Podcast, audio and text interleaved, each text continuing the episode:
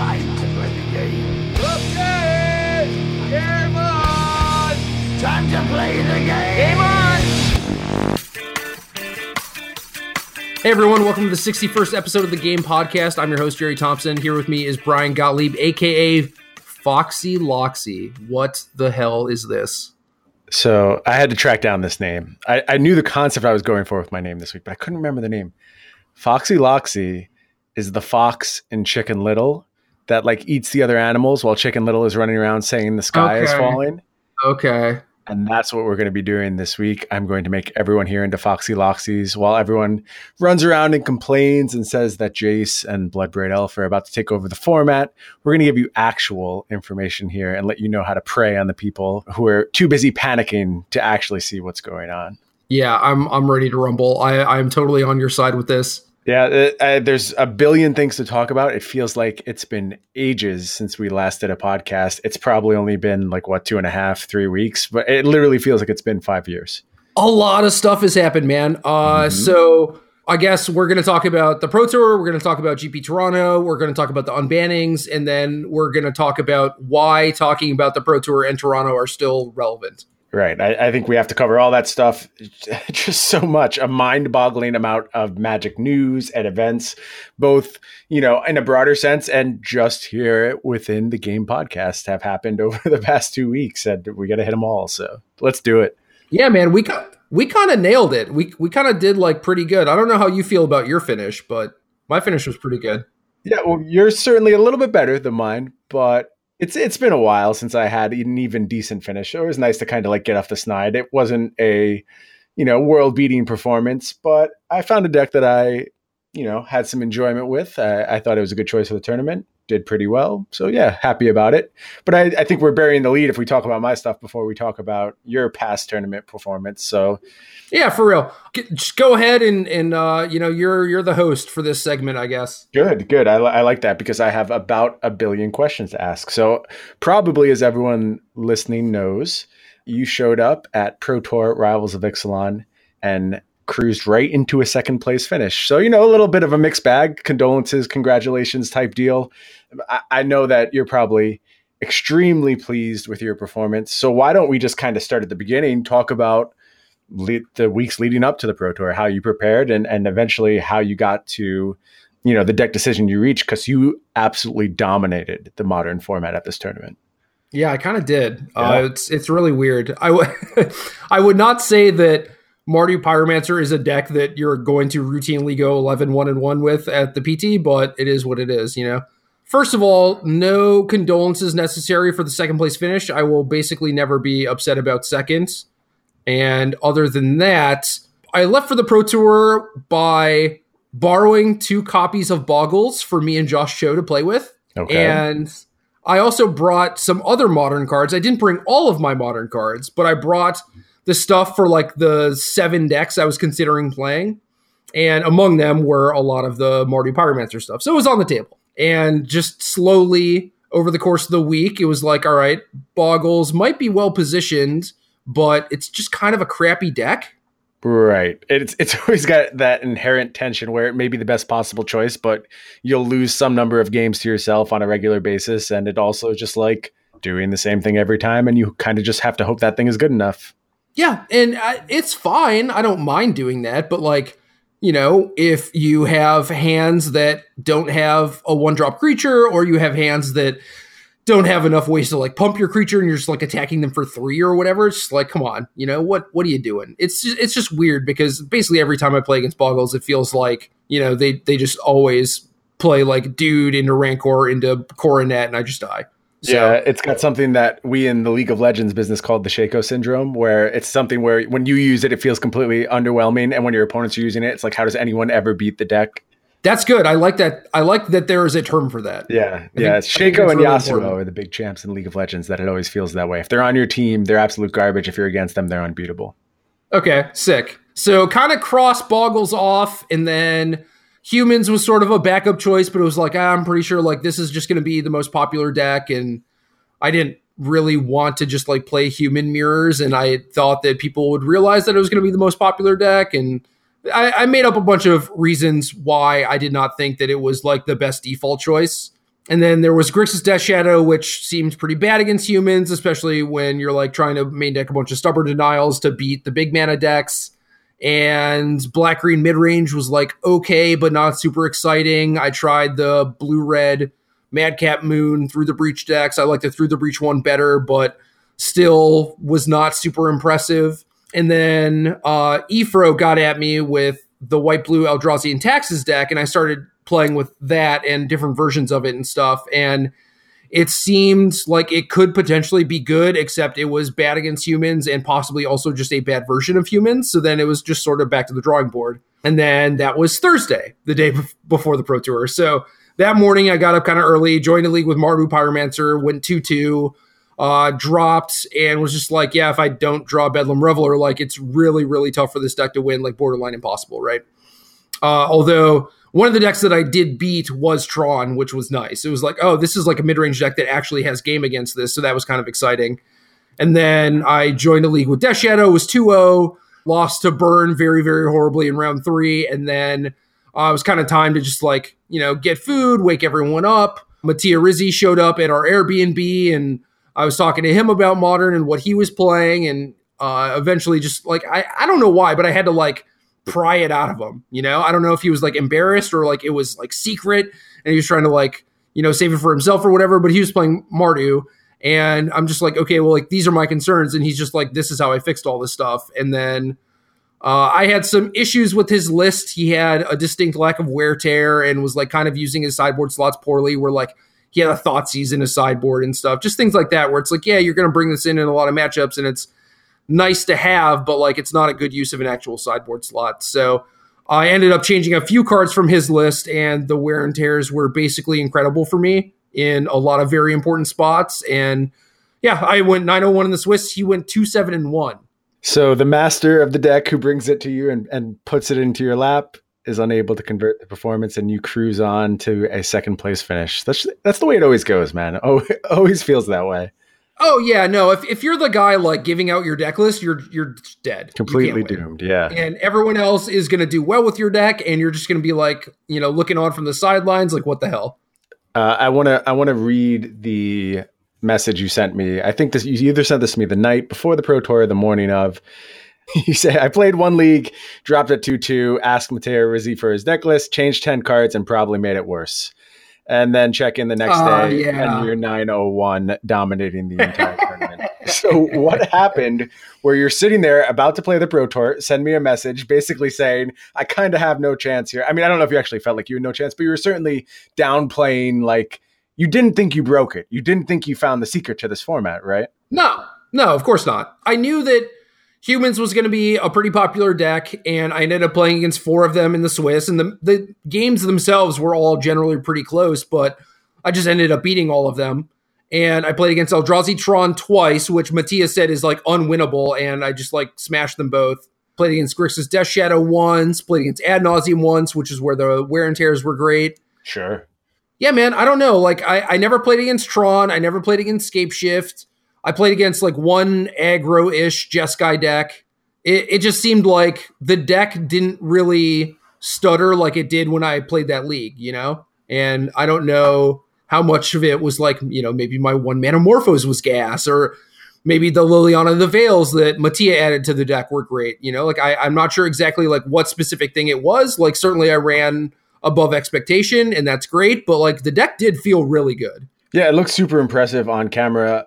I will say that watching your matches was maybe the most stressed out I've ever been watching matches of Matt. All of your games were so like I can't even count how many games you won on one life. It was absolutely preposterous. Every time you were in the feature match area, you were on one always.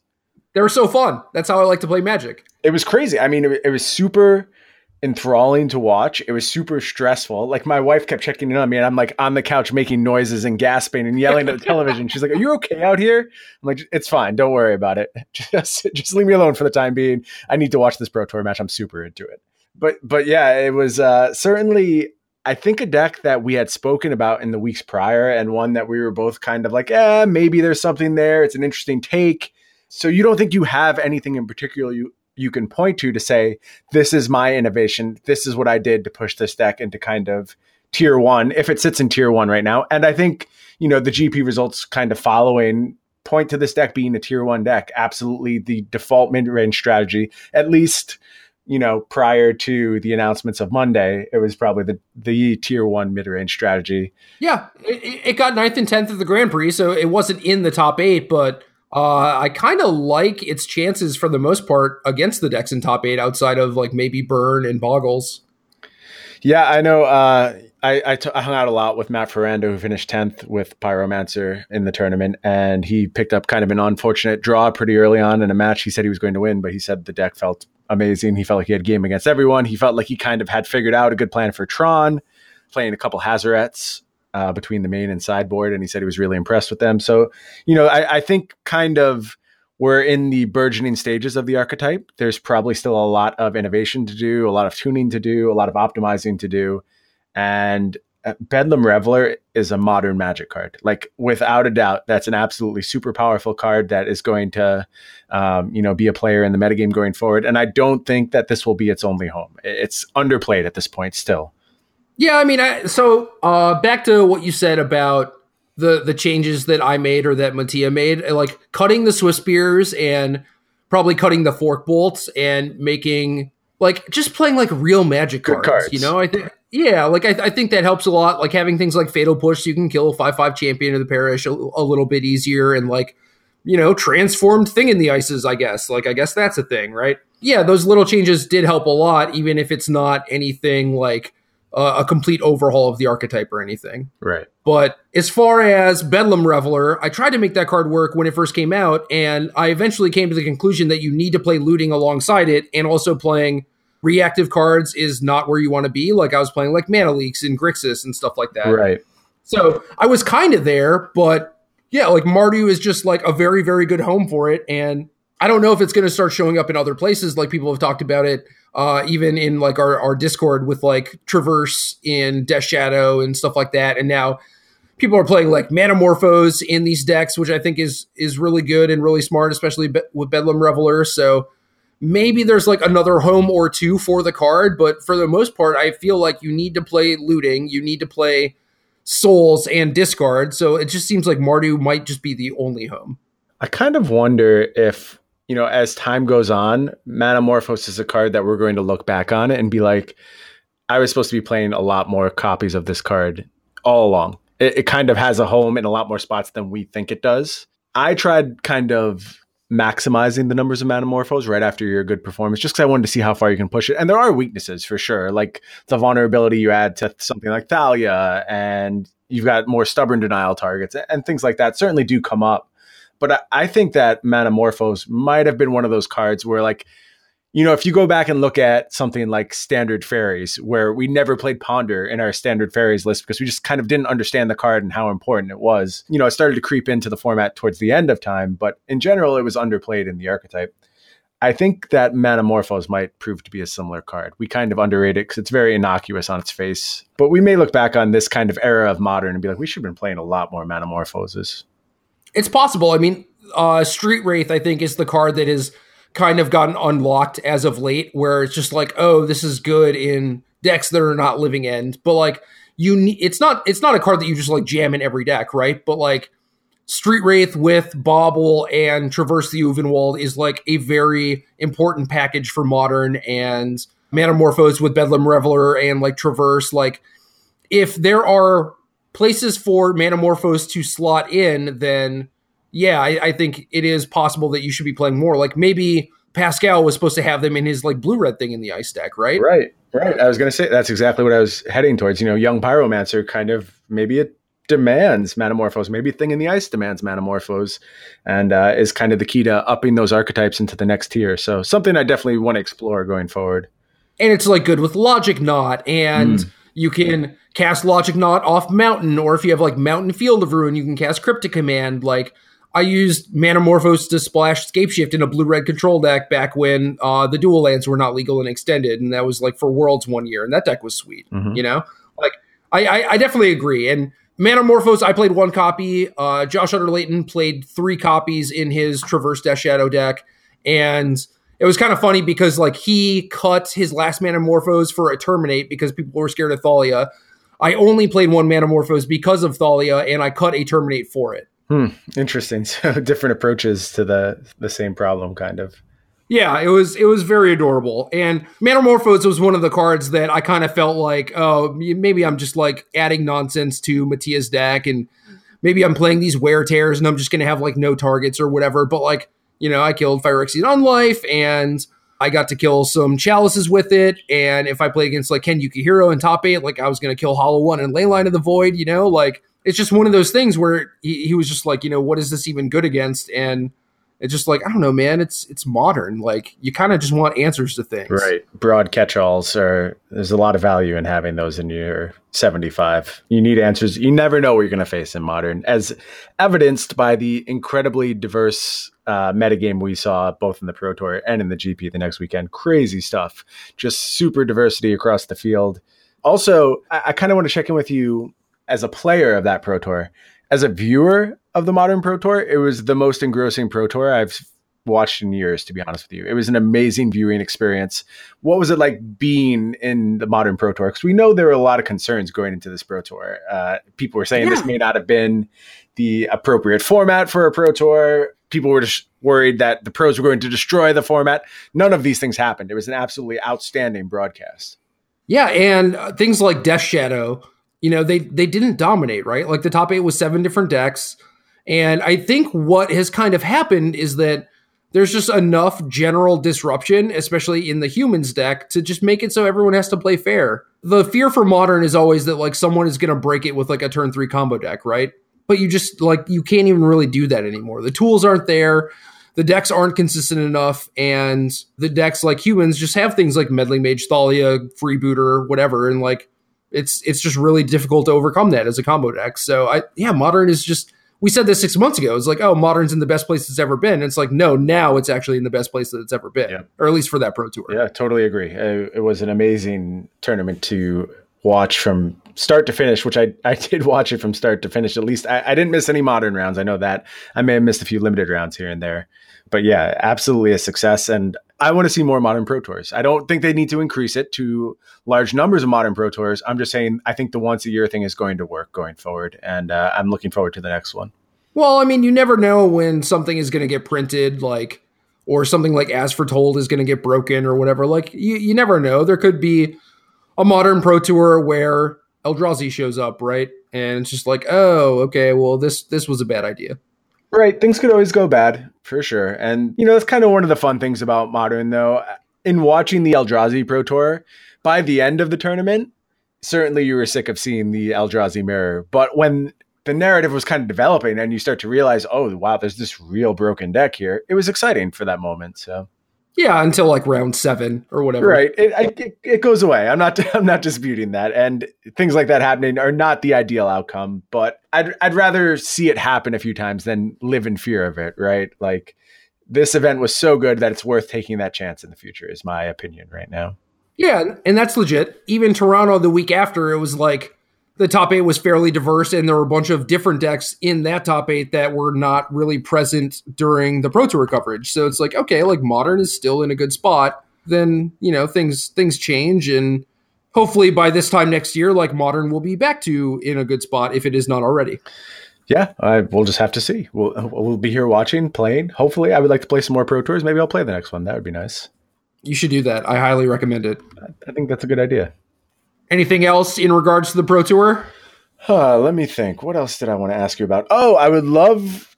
I think if there's kind of a play that has become one of the Staticaster, yeah, one of the big stories of this Pro Tour, it was it was the Staticaster play. So why don't you kind of set that up? Talk us through it. Uh, so I'm losing to this. Is it Staticaster? Destroyed. Losing real Staticaster. It looks unbeatable. Losing real bad. I have two Bedlam Revelers, five Elementals, two Spirits, right? And I have Lingering Souls in my graveyard. Basically, no action. I think I drew like a couple lands in a row, and then I draw brutality for my turn. So now I have to make an attack where I'm not dead on board. My opponent is at like nine or seven, like something kind of low. And I need to entice him to block a 1 1 with the Staticaster. Right. It's weird because, like, if I attack with all the tokens and the Reveler, then he's kind of incentivized to ping the five elementals so that he can just like take the two from the spirits, put like a noble in front of my Bedlam Reveler, not take a lot of damage, not have to risk his static Staticaster in combat, right? So I also want to make it so he wants to keep the static Staticaster up to kill the spirits uh, in case I drew like a lightning bolt or terminate or something that just like hard killed the Staticaster, right? So like, yeah, I just have to make this attack where it like looks kind of threatening and like, okay, like I guess I should just block with this thing to like soak up a point of damage so I don't die to like double lightning bolt or something stupid, you know? And I had to also do it very quickly. Like I can't overthink things and then it, it just kind of like tips my hand, you know? Right. So I attacked with just the elementals because it looks sort of like this this suicidal like oh all my stuff's gonna die whatever like I'll keep the spirits back to make you use the staticaster on them and then I'll keep these bedlam revelers back to also block stuff and it it just ended up working perfectly like I do think that he could have just not blocked with staticaster the way I attacked or he also could have just like pinged down the elementals but then if I do kill his staticaster then I have four spirits, and his outs of killing me at that point are basically the flyers. Right. Yeah, it's a crazy situation, man. Yeah, so there was a lot of discussion. Kind of one of the questions we got from the the game Discord podcast, or excuse me, the game podcast Discord, um, was how do you make a bluff like that? And you just basically explained it. You create a narrative that makes sense. You you think about what exactly what the play looks like from your opponent's point of view, what they're afraid of at that point in time, and how do you could you could possibly entice them into thinking such a block was correct? And you just absolutely laid it out. Like that, that's how it has to be done. You have to think about what they're thinking about on their side of the table and you have to act with no fear. Because the second you're in the tank for an hour it's like all right this guy's trying to pull something. Like there's obviously Right. something going on. The alarm bells are off.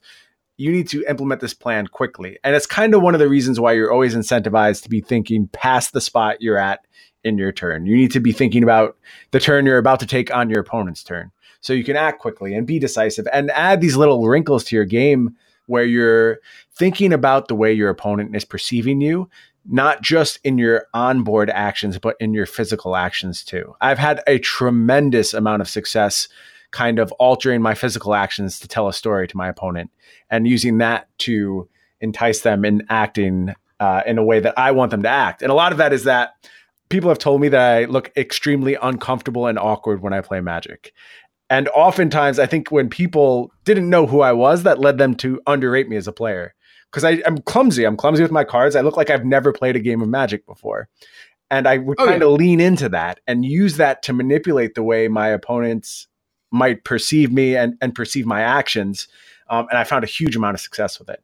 So that's what bluffs are based on. They're but they're based around the entire package of what your opponent is perceiving at that moment. So, fun little side note is that Javier is also a very, very accomplished poker player. So you can run a bluff on someone who understands like he knows what he's looking for. Right. And the the thing with that is like I, I think a lot of people in that situation, they would act differently. Like, oh well, you know, maybe if I like seem unsure or like try and act like, oh, this this staticaster is gonna destroy me and I'm just like going through the motions of attacking with these elementals or whatever. Like say I attack and like shrug or whatever. That is completely different than how I have acted every other turn, right? Right. Right. He eats that up. Yeah. And it, it means something. Maybe he can't necessarily figure out what it means, but it definitely means something. So it's like when I attack with them, I just have to attack the exact same way I've been attacking so that I'm not exploitable. Yeah, and you kind of bring up another corollary to the stuff I was just talking about is that you have to understand your opponent and you have to know your opponent's experience level and and what are they looking for. I mean, adding these little layers of nuance to your actions are not worth it against someone who is just not thinking about the game on that level. You have to think about your audience and and really analyze whether your bluff is going to hit home and what actions are going to force it through. Against a really inexperienced player, maybe the sigh works where you just go and pass the turn and then they believe you have nothing like I, i've certainly run that before where that's the level i put my opponent on and been successful with it but you have to tailor it to your opponent Second thoughts and now bright reprisal. It's it's always just like the sigh and pass is what we refer to it as. Right. Uh, res- resounding silence was another one where it's just like, dude, you have six cards in your hand and five open mana. Like obviously you have something. This is the Yeah. most obvious bright reprisal in the world, right? Yeah But sometimes, yeah, you just like sigh and pass, like you have nothing, and your opponent just like attacks with their six six, and you just you smash them. yeah it, it works you, you have to analyze your opponent but it does work from time to time Yeah, it you have to tell a story that is believable exactly to your opponent. And in this case, like I can't do any of that bush league stuff against Javier because he's he's gonna see right through me. You know, like it is not his first rodeo, right? Right. So I just I just have to make this attack where he's just like trying to eke out small edges and you know maybe he wants to be at five life instead of four when the dust clears for whatever reason. And he's just thinking like oh like he must have drawn a brick right? Like this is this is how he would attack if he drew a brick. It's so funny too because these things look totally different to the player in the moment, right? It's so easy to write these off as mistakes, but you know, maybe Javier is thinking back to something that happened 6 turns ago that has created this narrative in his head where he thinks you have a certain combination of cards. He's convinced you're holding lightning bolt and it, it's plausible that you just do the second off the top, you know? And he he's gotten himself to that place and people are so quick to criticize people when they make kind of these wrong blocks. I always think of like the the Finkel Kibler match.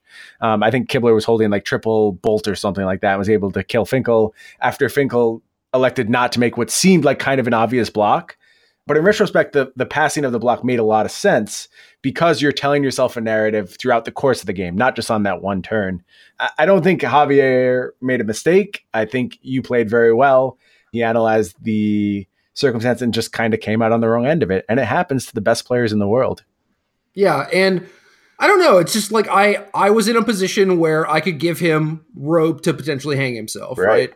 And and he just took it. Thankfully, I don't remember the exact specifics. Like I don't know if it was the difference between going from four to five or whether or not instead of blocking with a static caster, he could have just chumped with a noble hierarch and how much that would affect like his potential outs and everything. Like I also don't remember exactly how much time it took me to like make this attack, but I do remember kind of like fiddling with a Bedlam Reveler at one point, which I think was just a mistake. Mm-hmm. And I, I, I shouldn't have done that, you know, because like if I'm thinking like, oh, maybe I can also attack w- with this Bedlam Reveler, I think like that also gives him more information. Like, why would I think I can make that attack? Because I think that would just leave me dead on board. Right. Yeah. I, I don't remember the exact specifics either, but certainly a bluff that garnered a lot of excitement. Do you think it's the the kind of best bluff you've ever made? It's, it has to be the biggest one, right? In a Pro Tour top eight. Yeah, biggest one, like most money on the line for sure. But like, I think I was still we were like one one at that point, right? Like that was game three, and then I won game four, so it wasn't even like oh the match was on the line or whatever. Right. But I've I've had some bluffs too. Well, definitely one that I can remember that was just like masterfully crafted. I think, but past that, it's like yeah, I mean sometimes you attack your two two into their three three or whatever, and who cares? Right. Right. Do you have anything to say about your semifinals match? Because man, was that the most stressed out I've ever been watching a match of Magic. It was fun. Uh, Raptor and I tested like I don't know two games pre and two post, and that was like basically all we had time for. And the only conclusion I really came to was that like he's supposed to be a fish deck. He's supposed to be the aggressor because going long, I'm going to beat him, and the games are just going to be a lot of fun. You know, Mhm. like they're they're just very intricate, a lot of decisions on both sides, and it certainly was just like a very fun match. And me and Pascal were kind of joking when he played Serum Visions. I'm like, ah, the bad one. You know, not worried about that. It was always Ancestral that I'm scared of, right? Right. So game five on the play, he cracks a fetch and he's like, I have the good one. And I get to look at my hand and I'm just like, oh, this is going to be a fun game. And I just said that out loud. Yeah, it, it was. It, it absolutely delivered. Just incredible tension and swingy. They were such swingy games, all of them, just completely back and forth. And, you know, fading his draw step when he had the thing in the ice in play. Uh, and I think it was game four. So stressful. Um, and then just getting there in game five. Pretty incredible series of events for sure. Yeah, man. It was it was good. Like that those are the the types of games of magic I want to play, and this deck allows you to do that. So Right. Right. I, I certainly enjoyed myself, and it just so happened that like the deck was actually good, and between me and Mattia, we had pretty close to what could be like the best version of this deck. I think I was, you know, I, I wrote about some like updated stuff in my article where it's like maybe the Kambals would have show, shored up some bad matchups, and I could have had some explosives instead of like the Anger of the Gods, and I definitely made a few deck building errors that could have cost me against Lantern, you know, or at least Mhm. Maybe I could have put on a better show and like brought it to five games or whatever. Who knows? But Were you kind of resigned to your fate when it comes time for the finals? Did you think your matchup was that bad? No, I thought I had a chance. I mean, I thought I was like 40% or something, but Mhm. like his draws were very good. And Yes, they were. game one and two, I think I like mulled to five and six. Like my deck didn't really show up, which, you know, it, it shouldn't be like that big of a deal because like I only have X amount of cards that actually interact with him, you know? Uh, so it was like, oh, like mulligan this crappy Lingering Souls hand into a crappy Lingering Souls hand, and it just kind of is what it is. And then game three was actually pretty close, and I needed to draw like one more piece of disruption to get his whir or like blow up a land before he could cast whir, you know. And then I think I, I could have actually won the game, but Right. yeah, it just came up short. right attitude to have. You know, sometimes you're going to come up short, and uh, a frustrating matchup to watch for sure. I, it was really heartbreaking. You know, we saw the highs and lows of modern in the course of the top eight. So, Yeah. I mean, dude, I, I ran bad in one match out of 12. right. Oh Right. no. I'm I'm so upset. Like yeah, it's a $30,000 match or whatever, but I still I still got the 20, you know. Right. Uh, that's a great attitude. It's I am impressed by it. I think in the moment I would have felt some some sadness, but you know, I, I I'm sure you'll be there again and you'll have your opportunity to get yet another Pro Tour first place trophy as opposed to the second place trophy. Yeah, the second place trophy is not bad though.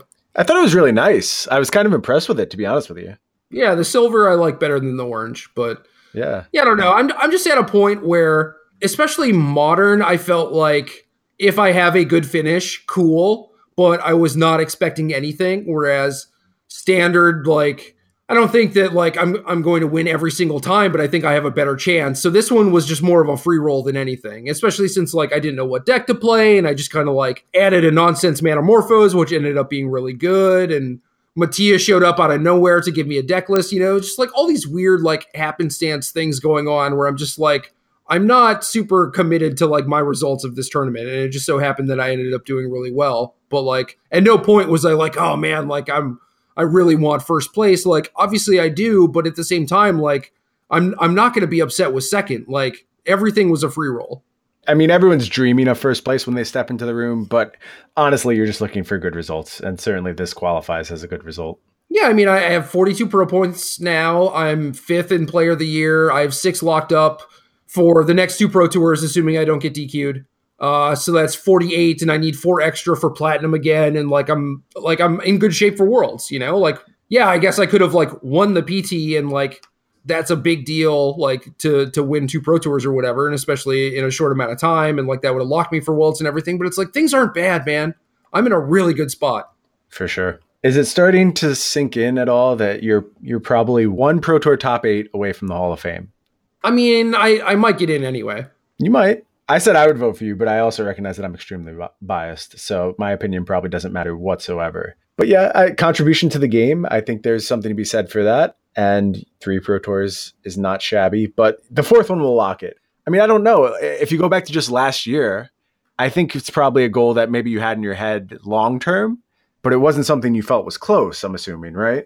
Yeah, pretty much. I mean, I kind of feel like what you just said, where it's like, you know, four top eights would probably lock it up, and that's cool. But also, when I look at my Pro Tour results and like the history, it took me like 33 to top eight one. It took me another 15 to top eight the second one. I thought it was going to take a lot longer to get the third one. Right. So now I'm just like, oh, okay, sure. I guess I'll just top eight every three Pro Tours, maybe. It's a good rate. Who knows? Keep it up. yeah, it's not bad. I don't know. I'm just maybe I'm actually figuring this thing out, or maybe I'm just the luckiest person alive for this last 12 months. Who knows? I, I think you'll take either one. Don't look a gift horse in the mouth. either one is fine. And just waiting for that fourth one. And I want to be at the Hall of Fame ceremony. I'm going to come regardless of where it is. That's my that's my pact right now. I'm making it. It's it's on audio. You can refer to it. I will be there when you get your induction. Game podcast episode 61 noted. And uh, we'll also do a live cast during the induction. I don't know how everyone else is going to feel about that, but it's just going to be me and you talking over the induction the whole time. Ooh, that that seems uh, kind of impolite, but yeah, I They'll mean, understand. I mean, we got to do it for our fans. They'll get it. yeah. Um, so any other anything else from the Pro Tour? Anything else you want to wrap up with? Any other stories you want to tell? Mardu's great. Liliana adds a lot to the deck. I don't think that it is uh, necessarily a lock for the archetype, but I do think that it helps you in a lot of your bad matchups. And my initial take was that you needed to draw Bedlam Reveler to win, and I'm still pretty close to that. But realistically, what you need to do is have cards that uh, allow you to trade your bad resources for their playable ones, which is a thing that Liliana does. Hmm. That's an interesting kind of broad encapsulation of what the deck is trying to do. I like it. Yeah, so I mean, it's it's like you're you're looting to sift through your hand, make your land drops, turn on your Bedlam Revelers, and just like keep the engine going, right? But like you don't necessarily need actual card flow. You just need to be able to trade your bad resources for their good ones. And a, a while ago, I was streaming and talking about like Jund and Liliana the Veil and stuff, and Daryl Ayers was in there, and he he compared Liliana the Veil, uh, like what she does for Jund, to casting Brainstorm, which is just the same thing. It's a really interesting comparison. I guess I had never thought about it like that. Yeah. So this this deck is doing the exact same thing. It's using looting as a brainstorm. Like if you have an extra land, you pitch that. If you have an extra removal spell, you pitch that, and you just use that to translate into something else. You know. Do you see vulnerabilities with the archetype going forward? Um, you know, what's what's the bad scenario for Mardu Pyromancer that kind of pushes it back to the fringes of the format again? Yeah, it's weak to the same stuff that any mid range deck is weak to, except it's also really weak to Rest in Peace and Leyline of the Void. Yeah. Like Tron is just going to be a deck, I think. Like people are realizing that like Tron is just hella good, and I think that they're just gonna keep playing it. You basically need to have like surgical plus molten rain in your board to have a shot. And there are there's gonna be a time where people are like, oh man, I really don't want to play like all of these cards just for Tron, and then you're just going to lose to Tron. Right. So it, it does kind of suck that you're like kind of pitch and hold into having all of these cards just kind of like locked in. But yeah, like Burn's a bad matchup, Tron's bad, Ad Nauseam is kind of bad, but very winnable. And uh, like Scapeshift is probably pretty bad. Maybe Eldrazi Tron supposedly, but I didn't have any issues with it. Yeah, you you're probably not the person to ask about bad matchups right now after you just tear through the entire field and beat everyone. But uh, I'm sure they are out there. Yeah, like Lantern's not a good matchup, obviously too. But like, Right. I, I can I can be objective. I can look at things and be like, oh, like these are the things that I don't want to play against because they're hard. Yep. And that's what I try and do. Is just like it, it's the same as any mid range deck. You know, like you're you're going to be bad against like big mana and spell based combo, just like the things that you're not very good at interacting with. Makes sense to me. Like I said, I think this deck is kind of just taking up the mantle of the the mid range Liliana deck, same as it always was. Same core spells, just doing something a little bit spicier in the late game. A little burst of power in the form of Bedlam Reveler and maximizing Faithless Looting. So cool take on the archetype for sure. Yeah, Tarmogoyf just gets beat up by too many cards now. Like before, it was just like the king of ground creatures, but now there's like Shadow and Gurmag Angler and Reality Smasher and and Bringer, whatever. Yeah, things got real big real fast. Oh yeah, yeah. So Tarmogoyf is not the virtual card advantage machine that it used to be. Right. So Mardu Mardu is what what's up. Sorry, Reed Duke. Your your Abzan deck is no good here. Reed played so masterfully in his win in for top eight that you could totally see why he was able to win with Abzan. But it's hard for me to justify that choice going forward if you're not Reed Duke because he played so well. It was it was actually jaw dropping.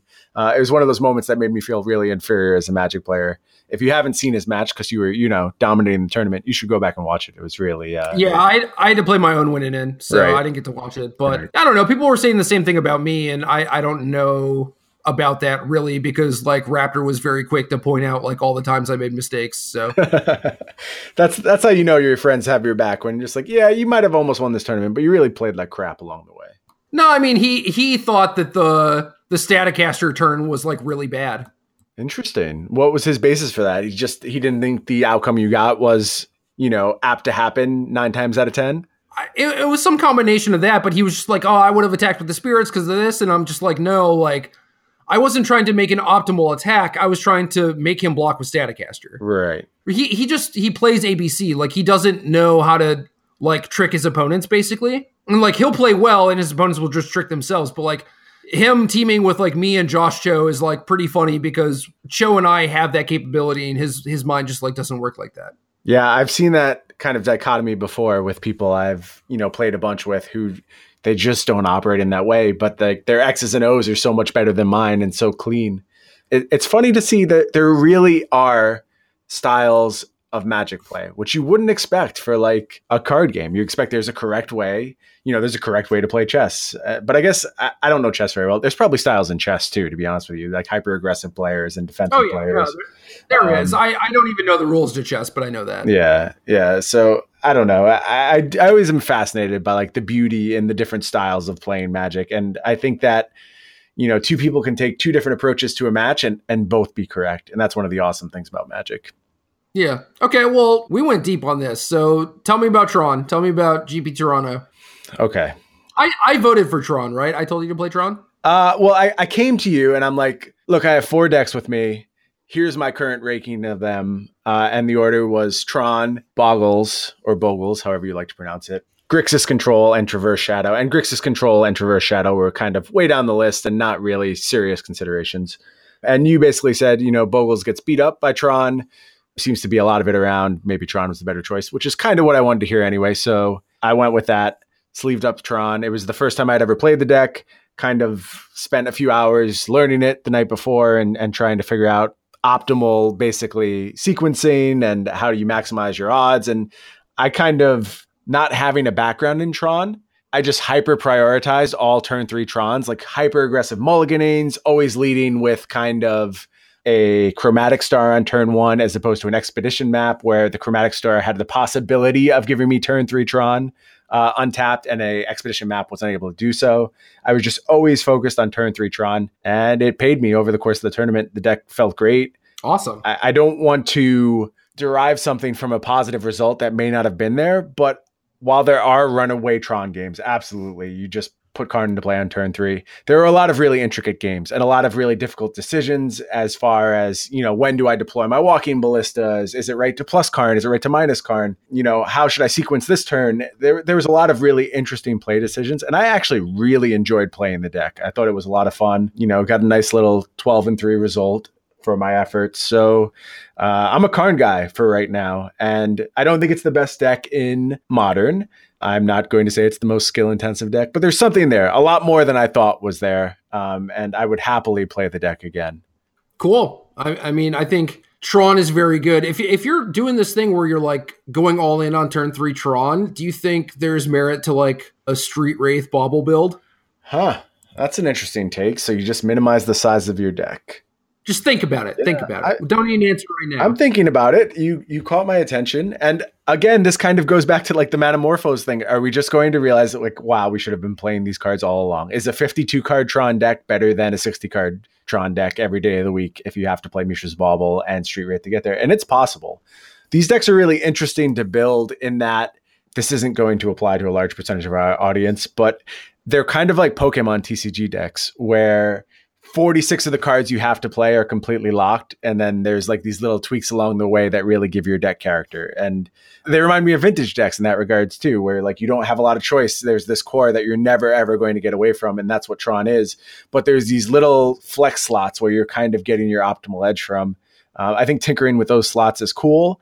I think maybe just being like all right i don't care about any of these slots. All i care about is making tron as soon as possible. It's interesting to me. I would certainly explore it yeah, I, am in. I'll definitely play a league at some point with 52 card Tron. That'll be its official name from this point forward. All right. Yeah, I feel like this was a list at some point. I don't think I ever thought about this on my own, but you think it was out there in the ether already? I think it was. I don't even know where to begin looking for this though. All right. So you you had fun doing some different stuff. You troned the hell out of people. What did you lose to? Uh, so my three losses were to Esper Goryo's Vengeance, which I'm so glad you actually brought this up because I really want to talk about that deck. I, I, lost to Esper Goryo's Vengeance, Mardu Pyromancer.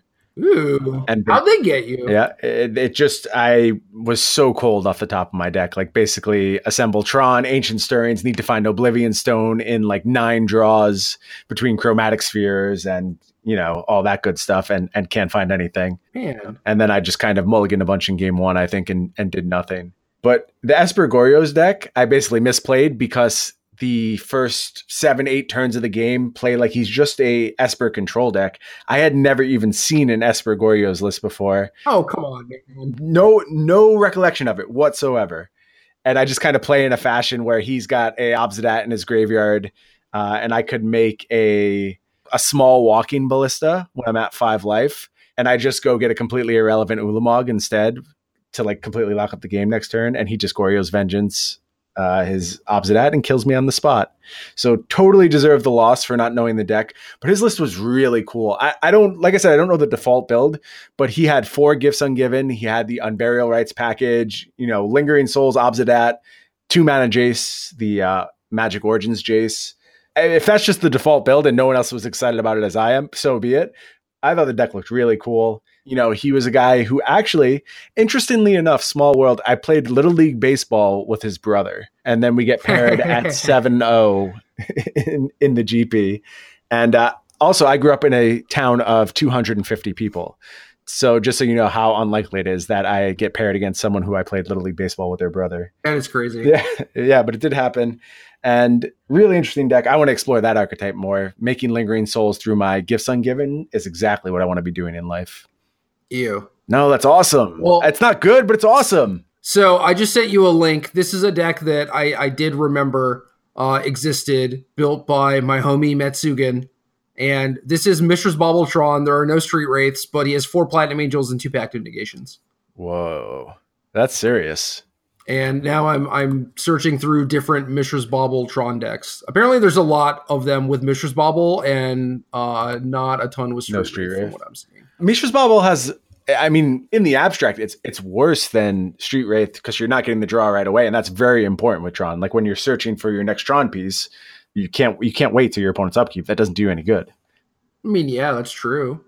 So why why are we starting with Bauble? Just because it's an artifact? Can we start with Street Wraith instead? I mean, you're already screwed against Mono Red, right? It's it's an extremely difficult matchup. And granted, the Life Loss will come into play in other spots too, I'm sure. But I, I think I'd probably start with Street Wraith before I started with Bauble here. Yeah, I don't know. They're all playing Bauble. Just decided to be way worse against Stony Silence. Hard to get much worse against Stony Silence, but uh, Oh yeah, Un Poppin. I remember now. it- wait, is Un Poppin the player's name? Yeah. Okay, not familiar with that one. Okay. He had he had probe and bauble. Yeah, this deck is nice. Yeah, that's really cool. I, I'm into this approach. Uh, make your deck as small as possible because your core is Tron. The other stuff you're doing, it's like half the time when you even have your fatal push, you just don't want to play it because you want to just be getting more Tron pieces. So these flex slots are kind of a little goofy in that you don't really want them most of the time. Yeah, check out these two decks I sent you. I'm gonna try to remember to post these on the show notes too. Nice, nice. Anyway, Tron Tron is dope, right? Tron's dope. I'm, I'm in for a while. People want to talk Tron. I, I am more than happy to talk Tron at this moment. Uh, It's, it's got my attention for the time being, at least until something new comes along. Which Oh. maybe maybe that's Oh. what we should talk about. Oh, yeah, good segue. We got like 10 minutes left. So uh we have some Jace, the Mind Sculptor, and Bloodbraid Elf action in modern. Uh I don't really know how this happened, but it is what it is. So you sound like you're not thrilled over there. You sound like you have some concerns about Jason Grade showing up. I'm just kind of confused. It's a weird time. It's it's weird timing and it's like Jace, huh? Like I I don't know. I'm like I I don't think that either of these cards is, are going to be busted, right? With you. but Jace just strikes me as an odd one because it's going to be hella expensive and like what's the risk reward on this, you know? How how bad is it if you just have to immediately ban it again? It's real bad. It's real bad. For sure. There's a huge cost to consumer confidence. I think what's more likely is that this has kind of been something on the table for a while. I have a feeling this is more tested than most unbans for safety. Our alumni and Andrew Brown and Michael Majors are, I, I'm believing that they're behind the scenes jamming modern games with Jace. They have the situation under control. Prints are maybe coming, which will help to address Jace. I, I don't know. That's certainly in the range of possibilities. Like this, I don't think this was done willy nilly. Again, pointing to Jace's inclusion in the upcoming Masters set, whatever it's called, M25 or however we're referring to it. Yeah, that that makes sense. Yeah, I mean, I just have to think that probably more resources are being allocated to modern at this stage of the game when it's kind of proven itself to be the most popular format. Uh, more testing, more thought, and I guess I'm just willing to see where this goes. Like, I, I, it doesn't make sense to me to panic because there are a lot of vulnerabilities that these cards have, and are they some of the most powerful cards in the history of Magic? Certainly with Jace, I'd say Bloodbraid a tier lower, but still a very powerful card for sure. But I don't know. I, I like exploring the space, seeing what happens. Granted, I recognize that maybe my card availability situation is different than other people, but on the whole, I think this is a positive and does a little bit to further diversify modern. That's my guess. If I'm wrong, I'll come back and eat my words. So, uh, you you gotta have been brewing, right? I've been thinking. I I haven't actually put together some hard deck lists yet, but I I kind of am interested in the underexplored stuff. I mean, like the real obvious homes, Jeskai control, you know, blue white control for Jace, uh, Jund for Bloodbraid Elf. We get it. We all know what's out there. They're powerful cards. They are going to find a slot in those decks um, in some numbers, but I'm more interested in the other possibilities that are out there. You know, I think about is there space for something like Oracle of Daya to enter the metagame? Is there possibly a Wargate Scapeshift build which could utilize utilize Jace effectively? Um, you know, play a more controlling game. As far as Bloodbraid, what kind of options are opened up with you know even more Cascaders? Does Living End benefit from having access to even an even more reliable living end? I, I, don't know. These are the these are the things i'm finding interesting right now as opposed to oh these are just value cards included in already existing archetypes. There's a lot of new cards that have come into the fold since these cards were previously around um, and it'd be kind of silly to limit our scope to just the existing already known powerful archetypes. Yeah agreed. Um i'm i'm kind of i don't know i let me see what uh jace lists i have on my phone because I was flying home on Monday morning after this happened, and I was just like, "Oh God, need to need to make a lot of decks." So uh, basically, I came up with there's going to be Jace Snapcaster decks, Jace Noble Hierarch decks, and Jace combo decks. Does that sound accurate? Yes, that sounds accurate. All of these are pretty exciting, at least to me. Yeah, like the the normal control decks. I'm just like whatever. Like those those decks are going to be what they are, and Jace changes like Jeskai control fundamentally enough to the point where it's like kind of interesting, but not really. Like I'll just get sick of it after a while. So like I'm very interested in like the Jace through the breach decks, Jace Thopter Foundry. Mm. Kind of concerned about like Jace plus all the good one mana cards in like Grixis Death Shadow or just like blue black Death Shadow. Okay. Talk a little bit more about that. Like what what is specifically giving you concern? Jace is good with cheap spells. Death Shadow has all the best cheap spells. The problem with Death Shadow is that like you could play something like Blue White Control and actually just like kind of go over the top of them and like grind them out in the mid to late.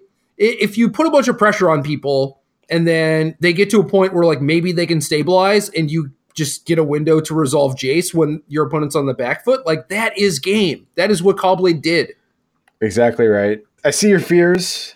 I guess I would point to the fact that there are a wide variety of archetypes which will ultimately not care about Jace. And that's hard to believe because it's such a powerful card. But something like Affinity, how much does Affinity care about Jace?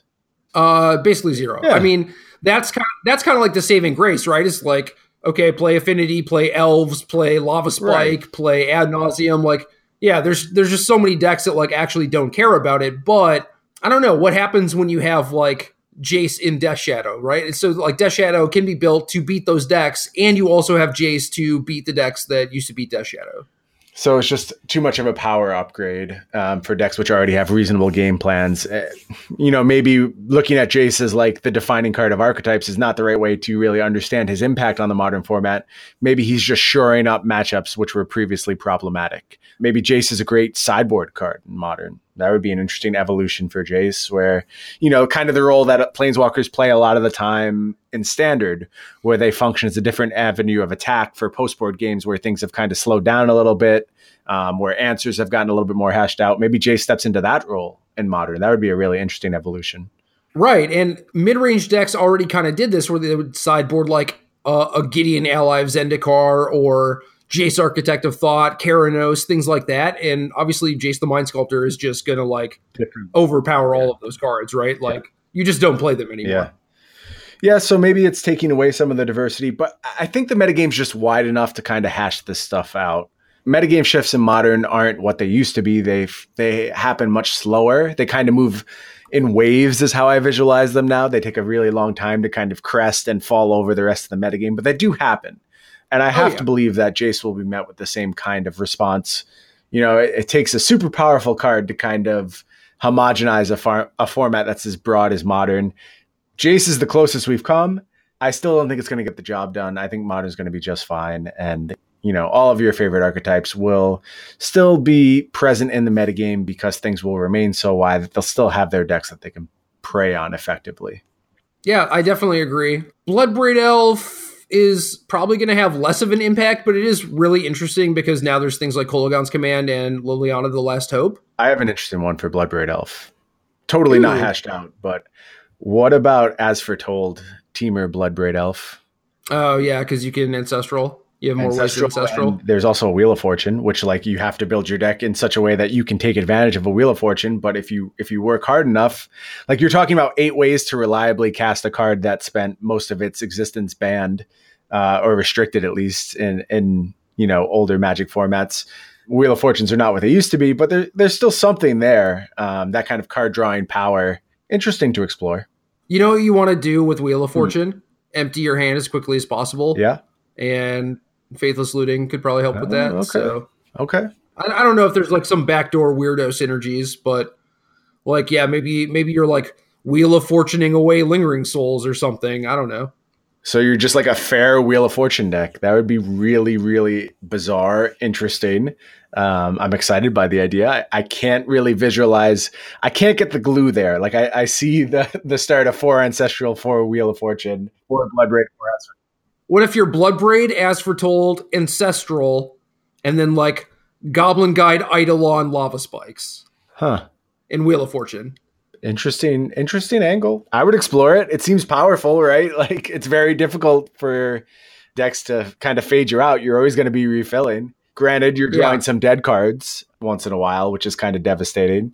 I don't know. There, there's stuff to explore. There's there's cool decks with Bloodbraid Elf beyond just like oh I have Bloodbraid Elves in my Jund deck right now, which like yeah. a, a, lot of these decks I think in the fair decks that are using Bloodbraid Elf, you're going to see Bloodbraid Elf in lower numbers than you would expect because a lot of these decks are going to be around tra- built around Traverse, and Bloodbraid Elf is going to be an excellent Traverse target in any deck that can cast it. But it's kind of just filling the role of the like one Snapcaster you see in some of the Traverse Shadow builds that's kind of what Bloodbraid Elf does. I don't know if it actually does it better than Snapcaster does, to be honest with you. We'll see. Yeah, I also like I also like Hazoret a lot in those spots. Right, right. There's there's competition for Bloodbraid's spot. It's not just oh I play four Bloodbraids all the time. So I'm kind of more interested in the possibilities of Bloodbraid Elf. They're more exciting than Jace because Jace is just going to be like this hammer, whereas Bloodbraid Elf can function a little bit more as a scalpel and do some cool things if you work a little harder with it. Yeah, I mean, I, restore balance is sweet. So. Yeah, another one. Yeah, all the all the zero mana spells worth exploring at this point, and we have reliable ways to get to them now. Um, when you add as foretold into the mix, so. Oh yeah, oh yeah, exciting times. Uh, it is weird that it's like, hey, modern's this great format. It's better than it's ever been. Let's do some weird shit to it. But you know, whatever. Yeah, I, I think nobody was expecting it. Kind of came out of left field after such a slam dunk Pro Tour GP combination. But here we are. I'm excited for the possibilities. We'll see what it brings. Yeah, man. Uh, definitely exciting times. And what's the worst case scenario? We go back to what it was. Like these cars get banned again. I mean, obviously that is not ideal, especially if people are paying like two hundred dollars per Jace or whatever, and then it's like, ah, sorry, just kidding. Yeah, the ban of Jace is scary for that reason. I, I think there's going to have to be there's going to be a high barrier to Jace getting rebanned uh, which is in and of itself problematic. But honestly, Magic would benefit from moving away from bans as hard as they possibly could at this point because you see how it's become this kind of persistent topic that we can't get away from at this point. Yeah, everyone is scared as as they kind of should be, and it yeah. sucks.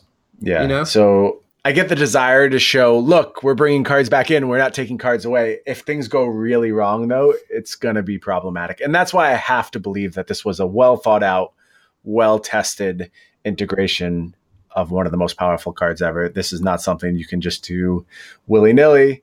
I hope to not be proven wrong. Yeah, man. I do think that things just end up being so bad if Jace has to get banned that it's it's got to be fine. I'm with you. That's that's gonna until proven otherwise. That's my approach. There's always lava spike, man. If if people if people are playing Jace getting you down, there's always lava spike. Or you just ornithopter them to death. Either one is gonna get the job done. Yeah, but then you're playing Ornithopter. At least like Lava Spike is kind of playable. Um, I don't know. I don't want to play either one of those cards, but someone will. That's what matters. As long as someone is doing it for us and, and keeping the Jaces in check, then we can do other stuff. Yeah. So do you want to do some homework and then like next week we can just like compare our brews? Oh, that would be exciting. Compare what we found on the internet. I think uh should we should we split responsibility? Should one of us be like the Jace guy and one be the Bloodbraid guy, or should we just grab everything? I'm down to be Jace guy. You seem pretty excited about Bloodbraid Elf and uh, Wheel of Time or whatever the card is called. Yeah, I don't even know what it's called. I'm always going to call it Wheel of Fortune. Sorry for people who don't know what I'm talking about. Go find it. It's in Time Spiral. It functions like a Wheel of Fortune. And and now that this podcast is out, they're probably thirty dollars. So I hope not. I hope we aren't. We don't have that dramatic of an effect on Wheel of Fortunes. That would be pretty intense because I haven't bought mine yet. So give me some time first. Unless you broke it, or just like you know, someone out there like buy Brian a uh, a playset. You know. Yeah, I'd appreciate that. Thank just you. Just do him a solid. Thank you, game fans. Way to come through for me. So yeah, man, I'll take Jace if you want to do weird Bloodbraid stuff. If you have like a really sweet Jace idea, by all means, like work on that, and then you know I'll do the same with Bloodbraid, but I highly doubt it. Nice. So our listeners have something really exciting to look forward to next week. Our Jace and Bloodbraid deck dumps. Although we got to get back to standard, man. Standard is kind of cool, and we've spent so much time away from it. So, dude, we have a split assignment for next week. For I, sure. I, the decklist dump from Monday was incredible, amazing, and I built, amazing. I built so like twenty decks on my account. That's awesome. Yeah, this is kind of like this is the correct solution. I'm convinced. Like this is how you accomplish Wizards' goal of you know, not giving us access to the data. Still, the jury's out as to whether that's the correct goal. I'm not really talking about that right now. I'm just saying if that's their goal, this is how you achieve it. We still get to see all the creativity, the amazing list, the really cool avenues for exploration. I was more excited about this announcement than the Jace Bloodbraid announcement, to be honest with you. This is really great stuff for us deck building nerds and us people who love to see all these innovations and love to, you know, I know you're an iterator. You love to see these first takes and make these decks into something really solid. Um, and there is plenty of kind of juicy fruit for mining here. And oh, yeah. I, am excited this is what we're going to get every week going forward. This is awesome. Yeah, I can't wait. I, am already talking to Cedric about like different columns that I can do uh, with all this information. While we were podcasting, I already tweeted out a modern deck list. Like, nice. I, I can't Very help cool. myself, you know? No, this is good stuff. I'm with you 100%. All right. Magic is in a rad spot right now, I think. Yeah, I'm I'm loving it. I'm having a great time playing Magic. Um, all formats. Modern got on my good side. It took it a little while, but it's certainly there now. I know it's on your good side right now after a great performance, as it should be good good for you, Magic. Way to get your way to get your groove back. Oh yeah, I think I think we're on an uptrend here. I also got uh, an overlay completed, so I could potentially start streaming. Are, are you committing to that right now? Because you've you've now said this out loud. People are going to be clamoring. There's a reason I said it while we're recording. It is to kind of hold myself accountable. We'll see how that goes. Okay, good. I, I think people will be very excited to hear that. I will make no such promises, although I'd love to stream, but the world keeps making me work. I don't know why. It, yeah. it just seems it seems to be my lot in life to have a job. Well, you should figure that thing out. But I mean, oh, we will. We'll if, figure it if out. If I'm streaming and you want to join me at some point, we could probably make that happen. Right, right. Good idea. Team game streams. I like it. Hell yeah. Do you want to do a question from our Discord before we wrap this show up? Yeah, we absolutely should. Yeah. And also, uh, kind of on that topic, we have gotten a tremendous amount of support recently for our Patreon page. Um, oh I am God. incredibly humbled and thankful for all the people who are supporting us, all the people who are new members to the game Discord and participating in what's a really great community, um, and just people who are like letting us do what we want to do. It, it's really awesome. Yeah, it, it has been insane. I'm just yep. like absolutely loving it. Jonathan Carter asked, "What is the next hot MTG finance spec?" We just gave it Wheel of, Wheel of Fortune.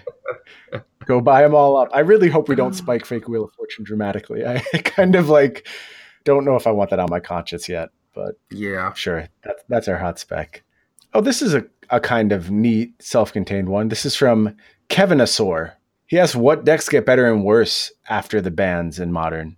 So kind of existing decks that are are impacted outside of the decks that will include Jace or Bloodbraid, whose stock rose, whose stock fall, given their inclusion in the metagame. I mean, we we sort of talked about this, and I'm sure we'll have a better picture of this next week. But for Jace, I do think it is just any deck that ignores Jace is going to get slightly better, right? Like Burn, especially, like does not care about Jace. Typically has good matchups against like blue control decks, and if people are playing Jund or other various mid range decks with Bloodbraid Elf, then man, Burn Burn is going to have a good time. You know who kind of laughs in the face of a Jace? Karn. Karn kind of laughs Oh, in the face of everyone, but he Oh, will yeah. happily devour your Jace if you want to tap out on turn four. And your Bloodbraid Elves, man. And there's Yeah. this there's this guy Ulamog who often travels with Karn who doesn't even care if you have counter spells. He'll just take all your stuff. So if you want to play the game for ten turns, Karn will find a way to punish you for doing so, uh, as will the rest of his colorless buddies. So Tron is trending up, not just because it was kind to me this weekend. Um, I actually do believe Tron is is likely to trend up until people show it the proper respect. So I, I agree with both of our takes. However, my my take beats yours pretty badly. In the in the, in the heads up, in the heads up. Well, you you were the the big winner for this week, so I'll let you continue your hot streak until next week when I come back and destroy you with my sick Bloodbraid Elf Wheel of Fortune decks. Yeah, and I'll just draw more lava spikes, man. Not gonna work. There's gonna be some kind of oh, I could play uh oh, what's it called? Cascading Sunlight or something like that. Gain four and Dude, that's not even good. and cascade. I know it's not good. Don't crush my dreams, Jerry. I don't care if it's not good. And then I'm going to put into play the Exalted Enchantment, and we're just going to cascade through everything. And the only thing I'll ever hit in my deck is a Wheel of Fortune, and it's going to be sweet. Basically, just going infinite. Right. All right, uh, that's game.